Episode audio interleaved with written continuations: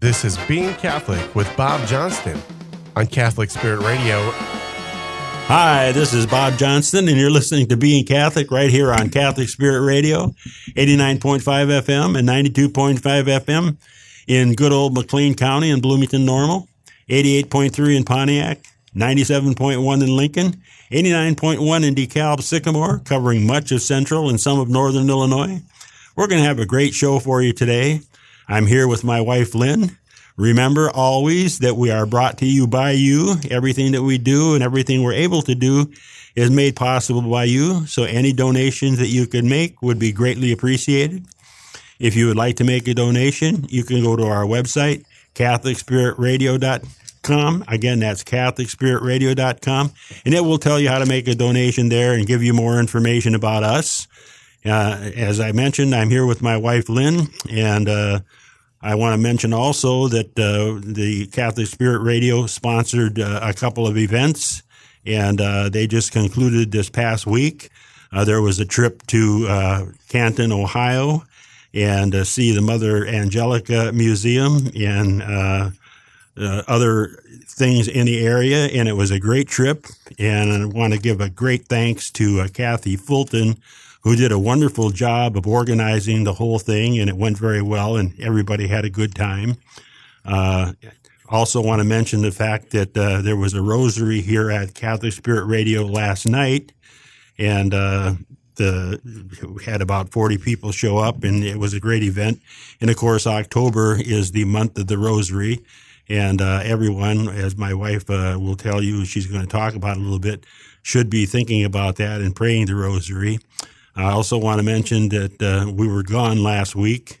Uh, we did do a show uh, before that on integralism, and we're going to do a little bit more on that today. But before we start on that, I want to turn this over to my wife, Lynn, and she wants to talk a little bit about the rosary.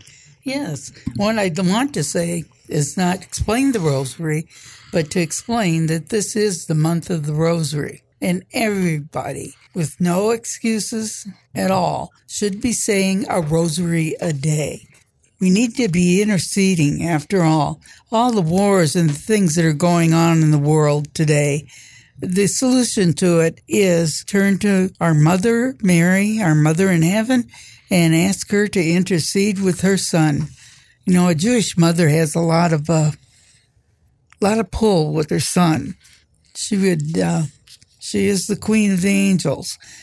She has powers and things and the ability to ask for graces for us. We are pleading with her to ask for peace and grace. So we should be doing that. After all, you know, this last week, uh, I just heard, uh, this morning, there's like, uh, is it 200 million, 300 million dollars Biden has set aside for uh, anti nuclear um, medications in case we are attacked by nuclear weapons. This is very getting very, very frightening. We need to take it to heart.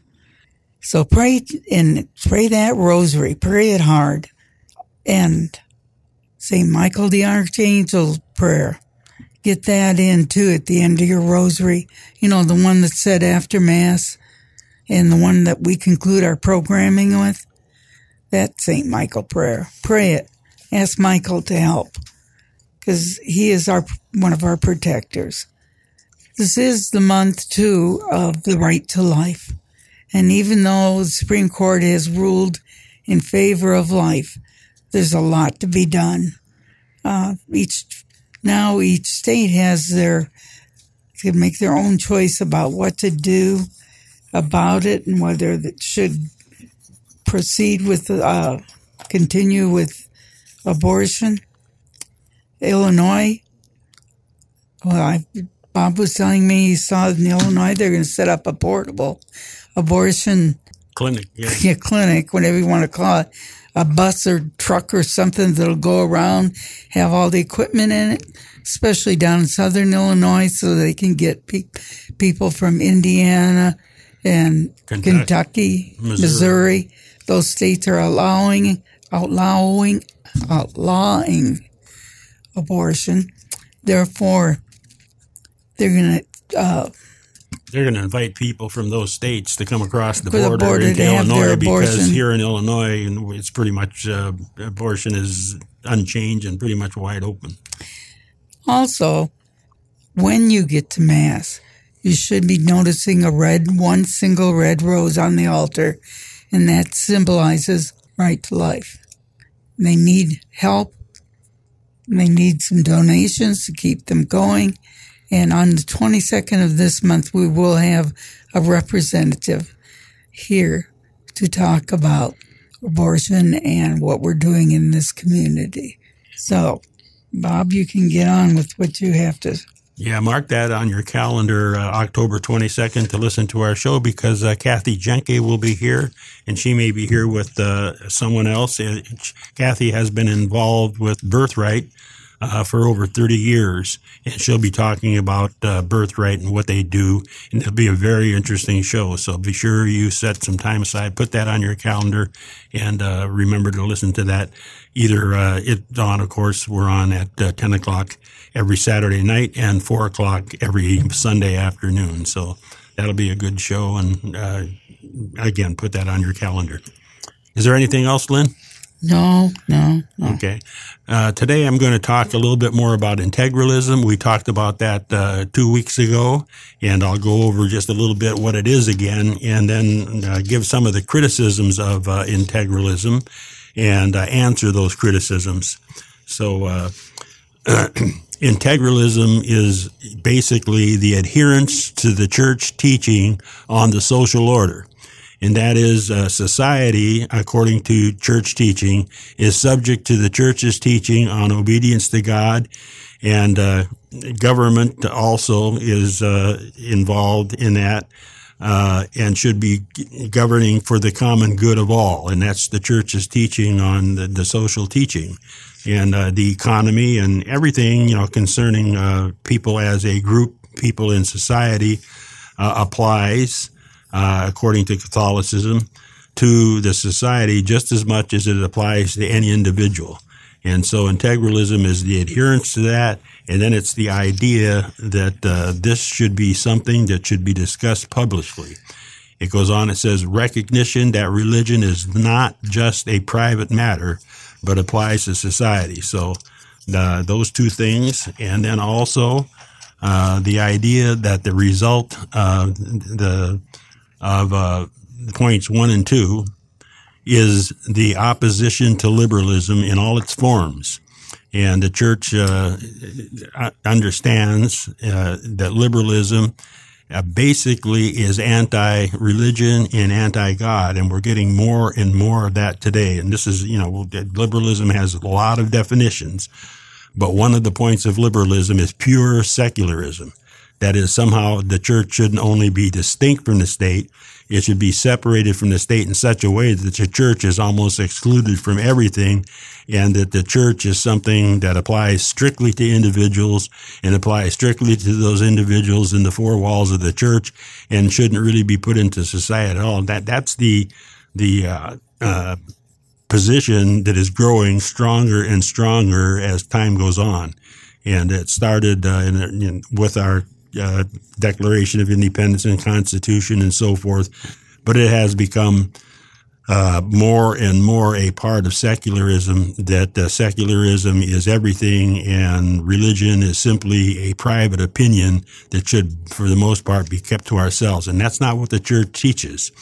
And so the whole idea of integralism is to follow the church's teaching, but at the same time, uh, integralists believe that that teaching should actually be injected into society, and it should be part of our law, our culture, and uh, our economic system, and uh, all of the social order of our society. So again, men living together are no less the under the power of God than individuals are. And that makes sense. I mean, if each individual considers himself under the power of God, how is it that somehow God must be thrown out if individuals come together and form a government or a culture? And the whole idea of integralism is that it shouldn't.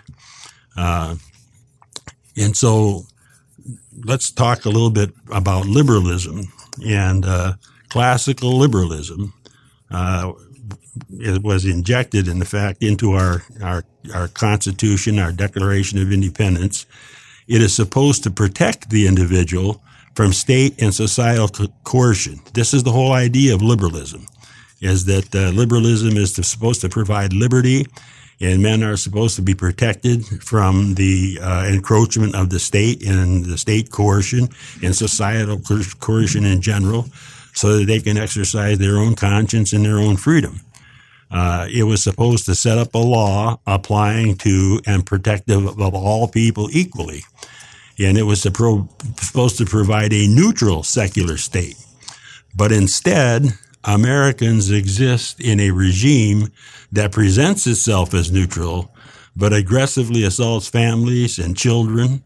Uh, and it's liberalism itself, as uh, uh, the church admits, uh, actually the smoke of liberalism has actually even drifted into the church. In our culture itself, we have abortion, we have no fault divorce, and those two things have done a tremendous amount of harm to society and to families in general. We have the idea of homosexual marriage or same-sex marriage, if you want to call it, call it that, uh, same-sex marriage. And you know, the whole idea of marriage is a man and a woman coming together to be as one and to raise a family. And the whole idea of the church is that marriage is related to the family and family is the building block of the church. And uh, the idea of same-sex marriage is simply, uh, you know, a an oxymoron. Uh, there, there is no such thing. Marriage itself, the word marriage means the coming together by man and woman for the purposes of procreation. And that's, of course, not what uh, same-sex so-called marriage does. And it, so the church opposes it on that basis. Uh, there's also in our society now transgender uh, pedophilia, and that has crept, you know, the pedophilia especially has crept into the church, the smoke of Satan in the church itself and it needs to be opposed and gotten rid of. So the church admits that, uh, you know, there's corruption all through our society and through our church because we're not following the principles that were in tradition that was handed on to us by Jesus Christ. I mean, we have drag queens, story hour in schools. We have books and literature in schools that simply is not appropriate for kids. Uh, we have the transgender that is actually mutilating and uh, harming children uh, with chemicals and with actual operations. And uh, we're allowing that to go on among very young people who have no business trying to make such decisions along these lines on their own. And it's irreversible. And at such an early age and also irreversible. And uh, we have this idea of the freedom of contracts among willing partners and so forth, that, that as long as it does no harm to every, anyone else. But on, on examination, a lot of these things are doing tremendous amounts of harm to other people, especially doing a lot of harm to children. Women are being harmed, and so are men as well, uh, especially in uh, the idea of no fault marriage where one person can simply reject the, the uh, marriage that they're in and leave another person, a woman uh, with children and without a husband or vice versa. Sometimes it's the other way around. In effect, uh, the the husband it, the woman leaves the husband and takes the children and the husband is separated from his children and so forth through no fault of his own and this is doing a tremendous amount to hurt families uh, we're not doing any real marital training that we should be. as society should, as culture should, should uh, put a tremendous amount of emphasis on uh, marriage and preparing for marriage and understanding marriage and, and, these kind of things, which we don't do. We avoid a lot of these things because we consider them sort of private, individual, and uh, for the particular religion of a particular person uh, or non-religion, whatever the case might be, and that is to be left to you know to people by themselves, and it is not working out. And again, I'm saying you know we're not dismissing the church from this. The church also needs to be examined, and uh, where guilty, uh, it needs to be reformed and changed. So we're not saying that. Nevertheless, the Catholic tradition that was handed to Jesus Christ by Jesus Christ to the apostles and the apostles to their successors and the church was charged with going out into the world and teaching that. That's been given to us by the authority of Jesus Christ himself. And that is the duty and job of the Catholic Church and, of course, of all the people that are in it. And that's basically what integralism is.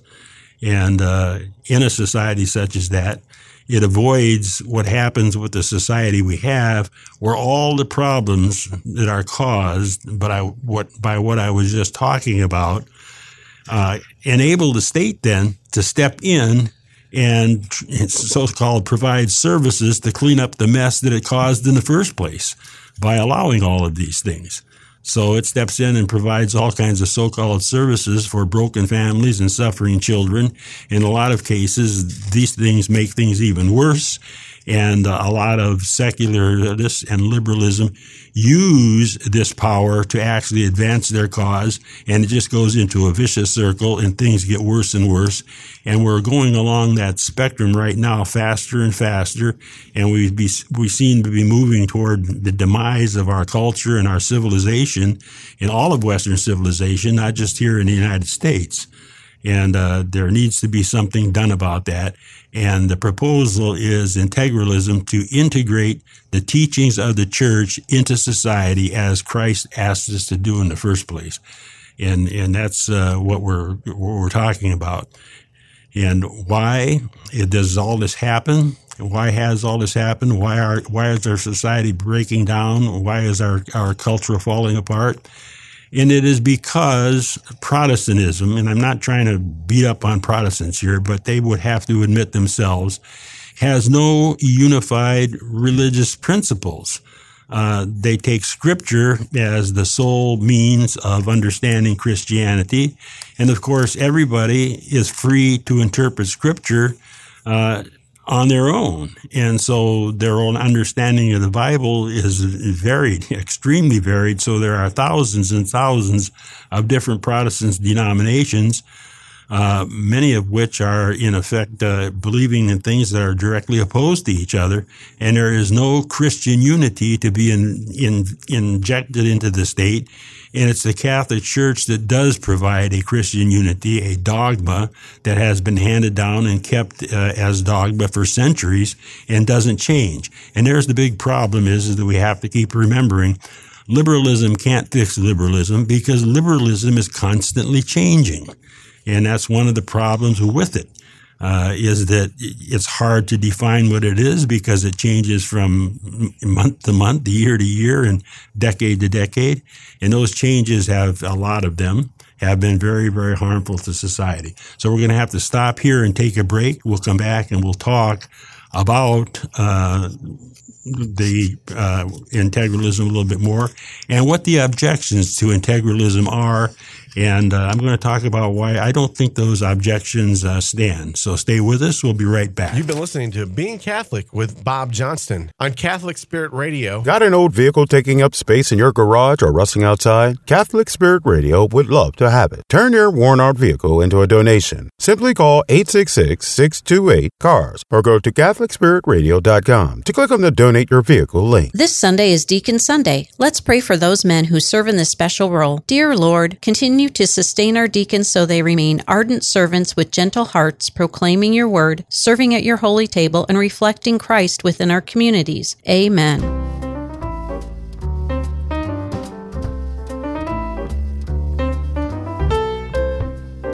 Hi, this is Bob Johnston. You're listening to Being Catholic right here on Catholic Spirit Radio. We're back from our break. We're talking about integralism and we were talking about the dissolution of our culture and our society under uh, liberalism, which is in a form secularism uh, that is has become more and more anti-religious uh, and anti-God, and uh, we're talking about the fact that there needs to be a force against this, a force balancing this, and we're talking about the fact that the Protestant religion has not been able to do this, not because Protestantism Protestants are bad or something along those lines. and they do many, many good things, and I'm certainly not knocking Protestants here. But the fact is, is that it has no unifying factor. Uh, its whole basis is scripture alone, sola scriptura, and that can be interpreted by people differently. And uh, so many people do, and there are so many different Protestant denominations. And when you get uh, a situation like this, religion becomes simply a individual personal opinion and it has no weight or authority to underline the laws and the culture of a country. And when that happens, uh, the country becomes strictly materialistic and strictly secular, and its culture begins to deteriorate. And that's what's happening in our country right now. And there are people that impro- propose uh, Catholic integralism, that is, injecting uh, the Christian uh, Catholic uh, religious principles and dogmas into the state itself, underlying its laws and giving it a cultural direction and something solid to hold on to. And that's what uh, Catholicism is. And it is what Catholicism has to offer to our secular society. And this is why uh, a lot of people believe in integralism. Of course, there are a lot of people uh, that uh, reject this idea and are worried about it. They think that somehow or another this would be uh, make, creating some kind of a theocracy and a religious state, but that doesn't have to be the case, and we'll talk about that as we go along. Uh, and we certainly do need some kind of religious principles underlying our law because our law was based on religious principles in the first place. I mean, when Protestantism moved away from the church and Catholicism, it took much of Catholic culture with it. And uh, it was almost taken for granted uh, at the beginning of our country that uh, all of the laws and so forth that we had were Christian laws, and those laws were understood for a long, long time under Catholicism. And it took a while for that to change. But once the break was made with Catholicism and the tradition that was handed on by the church from Christ to the apostles and from the apostles uh, on down to our time, eventually that became broken and lost and uh, the church became separated more and more from our law and from our state. And the country has been on a downward direction on account of that, at least according to uh, integralists and we need to re-inject that back in to our culture and to our law, and that's what we're talking about here. Uh, and the, the, the, the problem is, is that liberalism is offered by a lot of people who call themselves conservative. They continue to offer the same liberalism as an antidote to the anti-family totalitarianism that is going on but it was liberalism itself that was a failure to protect the individual and the family and culture and so forth from uh, the, the, liberalism, the secular liberalism that is anti-God and anti-church and anti-religious in the first place. Because liberalism is constantly changing. It's never stays the same or the same thing, unlike the church, which does thus the need for inter- integral, integralism, that is, integrating Catholic dogma and doctrine into the state, into into the law, into politics, into economics, and into culture. And uh, there are some objections that I want to talk about here uh, to this, and these those objections occurred in an article in the New Oxford Review, and it was the same issue in which, of course, uh, the case for integralism was being made. So you have a case for, for integralism being made in that issue, and then you have a Catholic himself in that issue, Ch- Casey Chalk, who comes in and says that uh, you know that we should continue to try and change our society through the liberal process itself, which seems sort of like an oxymoron there because it's the very thing that's causing the problem in the first place he comes in and he says that uh, the tenets of liberalism, that is uh, the secularism, can be traced back not only to the Reformation and Enlightenment, he's saying it can be traced not only back to Protestantism and uh, to the Enlightenment itself, to a move toward a more secular society, but we can trace those tenets all the way back before them to our own Catholicism, and they go back even before that. So if those are contained in Catholicism itself, how can, you know, the church say that somehow or another it can be a cure to those very things if they are a problem? But the fact is, is that, uh, you know, he, he goes on, he says the consent of uh, the governed, the idea of having the governed give their consent to be governed, is found in Cicero. That's back even earlier than the church. It's found in Dante. And of course, Dante was Christian. It's found in Nicholas of Cusa. It's found in St. Augustine, one of, the, one of the Catholic saints, and so forth. Uh, th- these ideas of having a separation, a distinction uh, between the church and the state, and a consent of the government. The answer to that is yes. But the conscience of men was to be rightly formed by the tenets of the church. In other words, people could have freedom of speech, but that freedom of speech was to be guided by the tenets of the church. And if people rejected those tenets, the government certainly wouldn't enshrine those things, you know, th- that rejection. And it goes on also, uh, the idea that a conscience has to be rightly formed. Uh, consent and freedom meant the consent to govern by the just principles of the church. In other words, to govern for the good of the whole and the good of everybody, and govern in such a way that uh, society was was made stronger and better by that government, not to be torn down, not families and so forth to be torn down. So. Uh, these ideas uh, that uh, he's referring to by Augustine and by others before Augustine and by Catholics if these people could come back and look at what's happening in society today, they would never, they would never have say that somehow or another they had given their approval to that. Uh, they wouldn't have dreamed that freedom of speech meant some of the things that it means today. They wouldn't have dreamed that uh, consent of the government, government consent to uh, chaos and anarchy and do almost anything or or actually extreme individualism.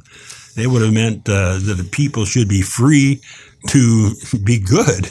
People should be free to follow the principles that were handed down by Jesus Christ himself and follow the church. And people should be free to have a government that was helpful and uh, that uh, handed out justice in good order and uh, protected the people from harm and uh, from uh, chaos and so on. They would never have agreed with what's going on today.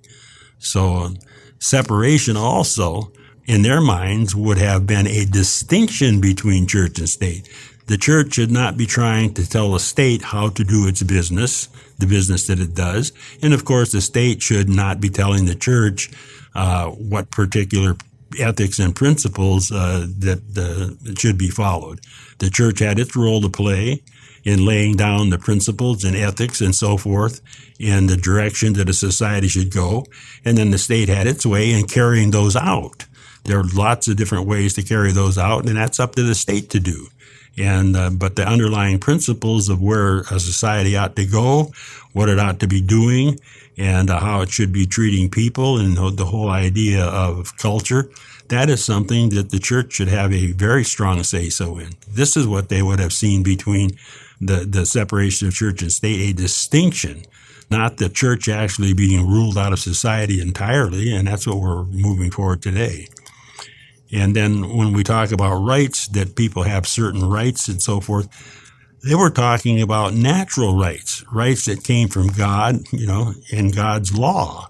And even in our consti- in our early, you know, constitution and our, our early founding and the Declaration of Independence, that was still the whole idea that uh, rights uh, belong to uh, nature or nature's God, and that they didn't exist somehow in some kind of a vacuum by themselves. In other words, there was a huge difference between natural law, law that you could see that Paul himself talked about, St. Paul himself talked, the laws that are written on our hearts, things that we know are, are right and good, and things that we know are bad and evil that uh, anyone can see for themselves.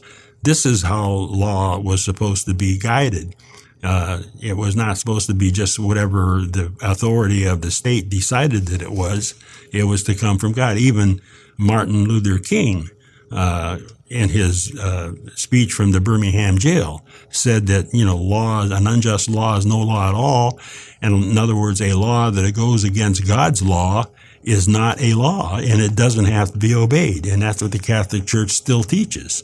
It doesn't teach that we should overthrow a government, but it teaches that uh, if the law goes against uh, God's law, which is the tradition of the Catholic Church that's been handed to us by Jesus Christ and handed on down to this time, then that law is not a just law. And if it's not a just law, it needs not to be obeyed. So, uh, then Casey Chalk in that article goes on and he says that uh, integralism is impractical. Uh, people will not accept it and they will be skeptical. That is true. There are a lot of people who have been conditioned by our society that somehow the church should be totally separated from the state. And at first, uh, they will object and they will be against it. So the answer to that is so what? Integralism can be a form of evangelization. The the uh, the point is is the church's job is to preach and to teach, and uh, we need to learn the flaws of liberalism and preach and teach otherwise. And we can also be practical ourselves as uh, you know we we go along with uh, anything that will go in the direction of, of, of curing a lot of the the uh, problems of our society. Uh, so we can be practical as we uh, promote the idea of integralism. If there are other people going in the same direction that we are, we can join them for whatever reasons they have. They may be different from ours, but that doesn't mean we can't join in going uh, in the same direction with people that are going our way. So if they're going our way, then we can provide practical uh, ideas. Even if people are not going our way, we can come up with practical ideas and point out the practicality of them. We don't have to always stress the fact that it's uh, Catholic dogma or Catholic doctrine. People will listen if something is workable and doable and they understand that it will be for the best and, and for their own good. Uh, they'll join with us. So it takes time. And uh, we can do that. But again, it will enable Catholics to be outspoken and bold. In other words, it's time for us to be outspoken. It's time for us to be bold. Uh, progressivism, and that, that's basically what the word I want to use. Progressivism, which is a form of secularism uh, and a form of liberalism. Progressivism is has done a tremendous amount of harm uh, it has been wrong in so many things that it's done, and yet it goes right on being wrong, and it does it in a bold, uh, outstanding way, in an outspoken way. It claims for itself uh, the morality to run a society, and uh, proclaims that anyone that doesn't agree with it somehow or another is an outcast. Uh, it's far bolder than we are. So, what is wrong with uh, if if if secularism, progressivism which has caused so much harm in our society and made so many mistakes and had so many things result in uh, in, in the opposite of what they say it will result in. Look, look at defund the police, for example. This is a progressive idea. Look what it's done. It's hurt the very people that it's supposed to protect. And uh, on and on. You know, no, no fault divorce. This was a secular progressive idea that somehow or another it would improve society. It hasn't. It's made things worse and uh, we can name more and more what the idea of uh, same-sex marriage is helping to break families and and destroy the families by the whole idea of making marriage trivial, uh, making marriage almost anything, and on and on we could go. And I won't uh, bore everybody by going into this, but the point is is that if progressivism can be as bold as it is, then we as Catholics have to learn to be bold. Yes, and among the church, there are people that have made mistakes, and there are people uh, that need to be corrected, and there are there has been the smoke of Satan has seeped in from time to time, and that will happen. That doesn't mean that we simply lay down our cards on the table and give up the game. Uh, the, the, the, progressives have made far more mistakes that they should be ashamed of, and yet they're marching proudly out in front, and they're very bold about what they do. So there isn't any reason why we can't be doing the same thing. Then he goes on to say, it's counterproductive. It will cause Catholics to waste time on detached theorizing. Well, I would disagree with that. why detached? yes, integralism is a theory, but a lot of things are a theory, and that theory can be put into practice. And that's what we have to do. And uh, we can be very practical about doing that. And uh, it's not a theory that didn't work. At one time, Western civilization, we have to remember that. Christendom, all of Western civilization was built by the Catholic Church and it was built on Catholicism. It created a workable and a viable entity called Christendom. It created Europe. It created the United States. It created the modern world. It created science and all the other things that came into the world. It's a very workable thing. We have to remember that. We have to assert that and we have to do that. Then he goes on finally and he says, uh, he gives an example of Thomas More. He says Thomas More uh, was a theorist, but he was also a practical politician. He defended religious toleration and free speech. Now, why he brought More in, I don't know, but we can remember one thing about Thomas More. He lost his head. King Henry VIII had his head cut off. Uh, so maybe he wasn't so practical after all. But I mean, Thomas More, of course, is a great saint. And uh, Thomas More was a wonderful person and so forth. But the fact is, he was a theorist and he was also practical. Uh, and uh, bad things happened to him. We're not saying that things uh, in this world can't sometimes go wrong. And so the same with Thomas More. But the fact is, is that this doesn't mean that somehow or another that we have to be that that uh, because he was a practical politician, we can't be practical politicians as well. You can be both. Uh, that uh, we don't have to tolerate or condone bad behavior that is harmful and and and uh, condemned by the church people can be free to speak their mind, but that doesn't mean if they advocate behavior that goes against the Christian behavior of the church that we have to allow it in our law. I mean, after all, uh, there have been all kinds of dysfunctional cultures. Uh, in India, for example, uh, when a man died, his wives could be killed and uh, burned up actually on his funeral pyre. And uh, so when he was when he died, they went with him the the British Christians put a stop to that. Is that wrong? Um, so, at any rate, uh, we're going to have to take a break here. So stay with us. We'll be right back. You've been listening to Being Catholic with Bob Johnston on Catholic Spirit Radio. This Sunday is Deacon Sunday. Let's pray for those men who serve in this special role. Dear Lord, continue to sustain our deacons so they remain ardent servants with gentle hearts, proclaiming your word, serving at your holy table, and reflecting Christ within our communities. Amen. Got an old vehicle taking up space in your garage or rusting outside? Catholic Spirit Radio would love to have it. Turn your worn out vehicle into a donation. Simply call 8 866 628 CARS or go to CatholicSpiritRadio.com to click on the Donate Your Vehicle link.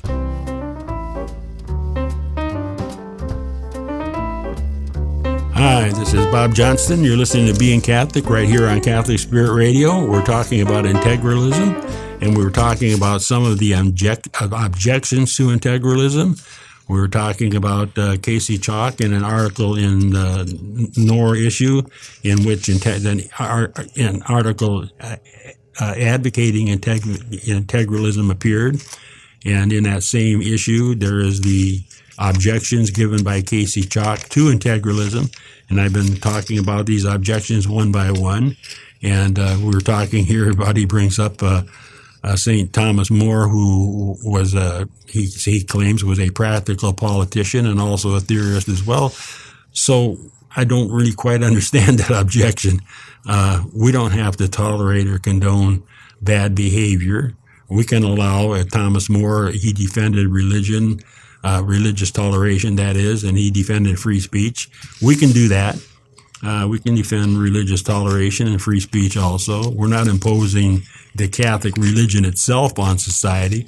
We're simply underlying the law with a lot of the Catholic dogma and principles.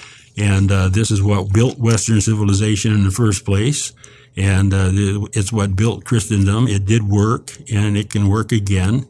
And uh, we can tolerate different belief, but we certainly can't tolerate things that go against the principles that underline our law. Uh, no nation can do that and still have law. Law has to be based on something. And for example, in, in, in, in Catholicism and then of course in most Christianity and most Christians, uh, murder or killing is against the law. So if a if a group of people believed in doing something like this, uh, we can't allow that behavior here. And I was using the example of India. Their society, their religious allowed them to, at one time, uh, have their wives burned on the funeral pyre if the husband died before the wife did. Uh, and when the British were in, involved in India, they stopped that violation and they interfered with that culture because the fact is, is that uh, it's an injustice to, to the women and to their individual lives. I mean, we believe in the, the sanctity of life. Uh, we believe uh, as Catholics that, that we can't tolerate infanticide, which is going on. We can't, you know, abortion right up to the last minute is really a form of infanticide. That can't be allowed. And uh, a lot of other laws are backed up by principles that we believe in in our law right here. And you can't allow people to go against those laws simply because they have a religious belief that goes against them. You can listen to what they have to say, but you can't change your law to fit everybody. No culture is, can be totally tolerant of everything. If it does, then tolerance itself becomes a huge vice that is worse than, than, uh, what, what it's supposed to replace. And I've said before that uh, any vice, I mean rather any virtue that stands by itself will eventually become a horrible vice. It also has to be balanced by other virtues as well. So at any rate, those are some of the objections, and I don't think that those objections really stand. I think Catholics could advocate integralism. I think it would make us a lot bolder if we did advocate it. I think we would understand eventually the idea that uh, there is no such thing really as a separation of church and state. There never was. And when you have a so-called separation of church and state, the state itself becomes the church. It will have principles based on, uh, I mean, it will have laws based on principles that it uh, holds by itself and those principles always will be in some form or another religious principles. They're always taken on faith at bottom. Uh, no matter, in other words, once you get into an ought instead of an is, we ought to do this or we ought to do that, you are getting into the area of religion and you are getting away from the area of plain uh, secular fact. And so there's no society that is without a religion. Men are inherently religious, whether they like it or not. As soon as they say we ought to do this or ought to do that, they're expressing something religious, something that's not found in nature itself, and something that's not found in material itself. So, at any rate, I want to read here a little bit from uh, an editorial by Paul Gottfried in the Chronicles magazine. It's uh, the, the uh, March 2021 issue. And uh, he goes on here, he says, uh, talking about what conservative needs and why conservative is not working and why conservatism fails. And we need something to replace it. And he says, amid an eloquent diatribe against the woke left and its friends in the deep state, Fox News host Tucker Carlson attributed to American deplorables a sentiment that may more accurately reflect his own feelings. He said, all they want to do is to go back to how things were in 2005. And Gottfried says, I heard myself responding out loud to this observation with uh, the idea, what good would that do? And he goes on, he says, since I was working in what is euphemistically called higher education in 2005, I can testify to the fact that academics were then only slightly less batty than they are right now. And, and, so he's pointing out what good would it do to go back to 2005 when 2005 would simply put us right back on the road to where we're at. He goes on, he says, to understand this radicalization, it is necessary to consider contributing causes. Perhaps near the top of this list list, and a factor that is almost too obvious to mention is the absence of significant resistance. So he's saying there's not enough resistance to this crazy, batty, mad uh, uh, progressivism that is going on now. He says if there is nothing consequential restraining those who are pushing society in a particular direction, it will continue to move along the same trajectory. In most Western countries, a powerful right wing opposition no longer existed by the time that a leftist takeover was underway. The growing weakness of the right in relation to the left was not a one way street. In essence, the right did not become weak simply because the other side grew strong. One reason the left, or at least the non right, rules in Western countries without effective opposition is that the other side has collapsed, and in some countries like Canada, even vanished. Weakened conservatives in the U.S. have behaved in a cowardly fashion by engaging in periodic purges of their own ranks. And as the left veers ever more leftward, particularly on social and cultural issues, conservatives further weaken themselves by eagerly embracing positions once held by their leftist counterparts. And uh, that is the shadow that, that uh, follows. In, in other words, conservatism has simply become a shadow that follows liberalism.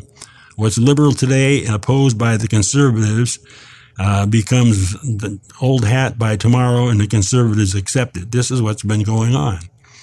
Uh, it has flinched com- repeatedly, Gottfried says, when the left smeared it as a fascistic, racist, anti Semitic, uh, and chauvinistic uh, group.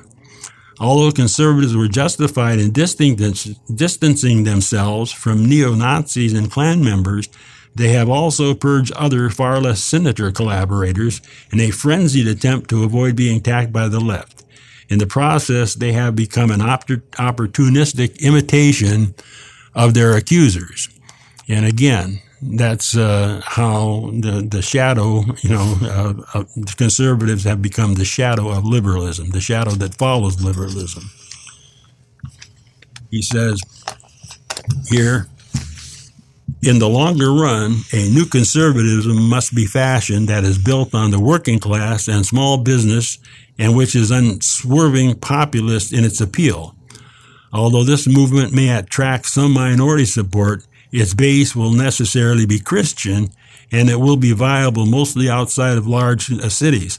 So he's going on talking here about we need a Christian base to have conservatism to oppose this liberalism, this progressivism. But his problem that he doesn't seem to understand is when he uses the word Christian, He's using it as if it were one thing. But this is my whole point in his broadcast, and that is that Christianity under Protestantism is not one thing. Uh, is not unified and it does not have the unified tradition that the Catholic Church has. So he's advocating that we have to have a Christian based conservatism. And I'm saying that integralism would provide that base and uh, it would provide the stopping uh, power that we need to stop the the uh, constant uh, progressing, you know, pro- progress of the so-called progressives, and it would stop the weakness of the conservative movement, which simply becomes a shadow of progressivism because it, it depends on that same principle of separation of church and state and the same principle that progressivism depends on, and it simply becomes a shadow. Uh, what it's opposing today, it will accept tomorrow. And uh, so th- this is uh, my point. And I want to go on here a little bit and get into uh, uh, an article here uh, about G.K. Chesterton. And he was a an English writer uh, who lived from 1874 to 1936 and uh, was a very popular pundit. Pundit. He was never very fashionable, but he had a lot of things to say that go right along with this whole idea of integralism, and that's why I want to read from him. Uh, he made a career out of counteracting the latest, speaking out against the trendiest, counseling against the reformers who never knew what the form was, and defending those who clung in the corners. He was only interested in what was true, which seldom was the new. He said fallacies do not cease to be fallacies even if they become fashionable. In the opening years of the 20th century, G.K. Chesterton made a large splash in literary, literary London. The Daily News, the paper founded by Charles Dickens, saw sales of its Saturday issue double when Chesterton began writing his weekly column. poet, playwright, novelist, philosopher, critic of art, literature and society, and creator, creator of the contra Sherlockian little priest detective Father Brown, the prolific Chesterton was a true man of letters who humbly considers himself nothing more than a good journalist with an emphasis uh, on on journalist. He was a daily observer of life, and he set himself apart from his snide and cynical contemporaries whose ink flowed into the sweeping current of modernism. And he opposed modernism, and one of the things he said was, a dead thing goes with the stream. In other words, a dead thing goes with the, the, the, current, the fads and the current of the day. And, but he says, uh, only a live thing can go against the current. That is, a live thing has a goal. And liberalism really has no goal. It changes from year to year and time to time. And, and progressivism has no goal. It's just progress, progress, progress with no particular place to stop. Chesterton re- represented tradition, and that's what the Catholic Church has, against fashion, and that's what uh, progressivism has. Modern men are not familiar with the rational arguments for tradition but they are familiar, almost wearily familiar, with all the rational arguments for change, he wrote. But he also represented tradition against progress. His critics accused him of trying to turn the clock back, saying it simply couldn't be done. But Chesterton pointed out with his walking stick, yes, it can. The clock is our invention. We can set it at any time we choose. Actually, in fact, we do set the clock back every year. Civilization is also something we have made. We can remake it according to any plan we please, which is better than watching it decay. He pointed out every high civilization decays by forgetting the obvious. And uh, that's exactly what is going on today. We're, we're forgetting the very obvious things that made our society workable. And when that happens, the society begins to decay. decay. Progress, Chesterton pointed out, isn't anything you can't be for progress unless you define the thing towards which you are progressing. Otherwise, progress is simply a comparative for which we have not established a superlative. In other words, progress is just going nowhere. Uh, the progressive, according to Chesterton, the progressives, according to Chesterton, were only interested in going on towards going on. Their notion of progress was based on a rejection of the past, a hatred of history, and a breaking of the commandment that tells us to honor our father and mother. Tradition means giving a vote to our ancestors. It is, Chesterton said, the democracy of the dead.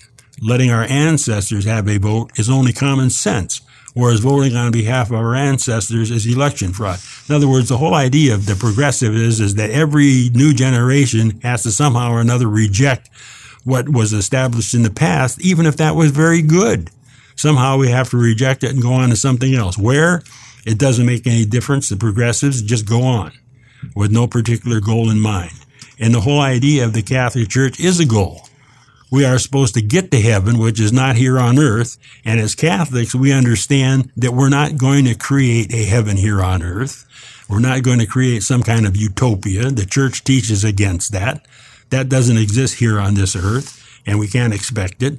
And that is something for the afterlife, not for this life. And uh, Chesterton was alienated from Britain's Liberal Party when he discovered its stealth and corruption, but also when he realized that the liberals were not interested in liberty or justice. They were only interested in getting reelected. Now, Chesterton understood all of this back in the first half of the 20th century. He died in 1932. So, I mean, this, this was something he recognized then, and it's been going on since then, and it's been getting worse and worse and worse, and now it seems like it's really becoming very, very destructive. He says the whole modern world has divided itself into conservatives and progressives. The business of progressive is to go on making mistakes, which I've just mentioned they do over and over again. And he points out the business of the conservatives is to prevent the mistakes from being corrected. And that's the whole problem. This is what uh, Paul Gottfried, in the article I was reading just a minute ago, was talking about. The conservatives can't seem to stop the progressive movement, that is the liberal movement, And the reason they can't is simply they're a shadow of liberalism, trying to follow along using the same principles that the progressives use to somehow oppose progressivism, and it doesn't work.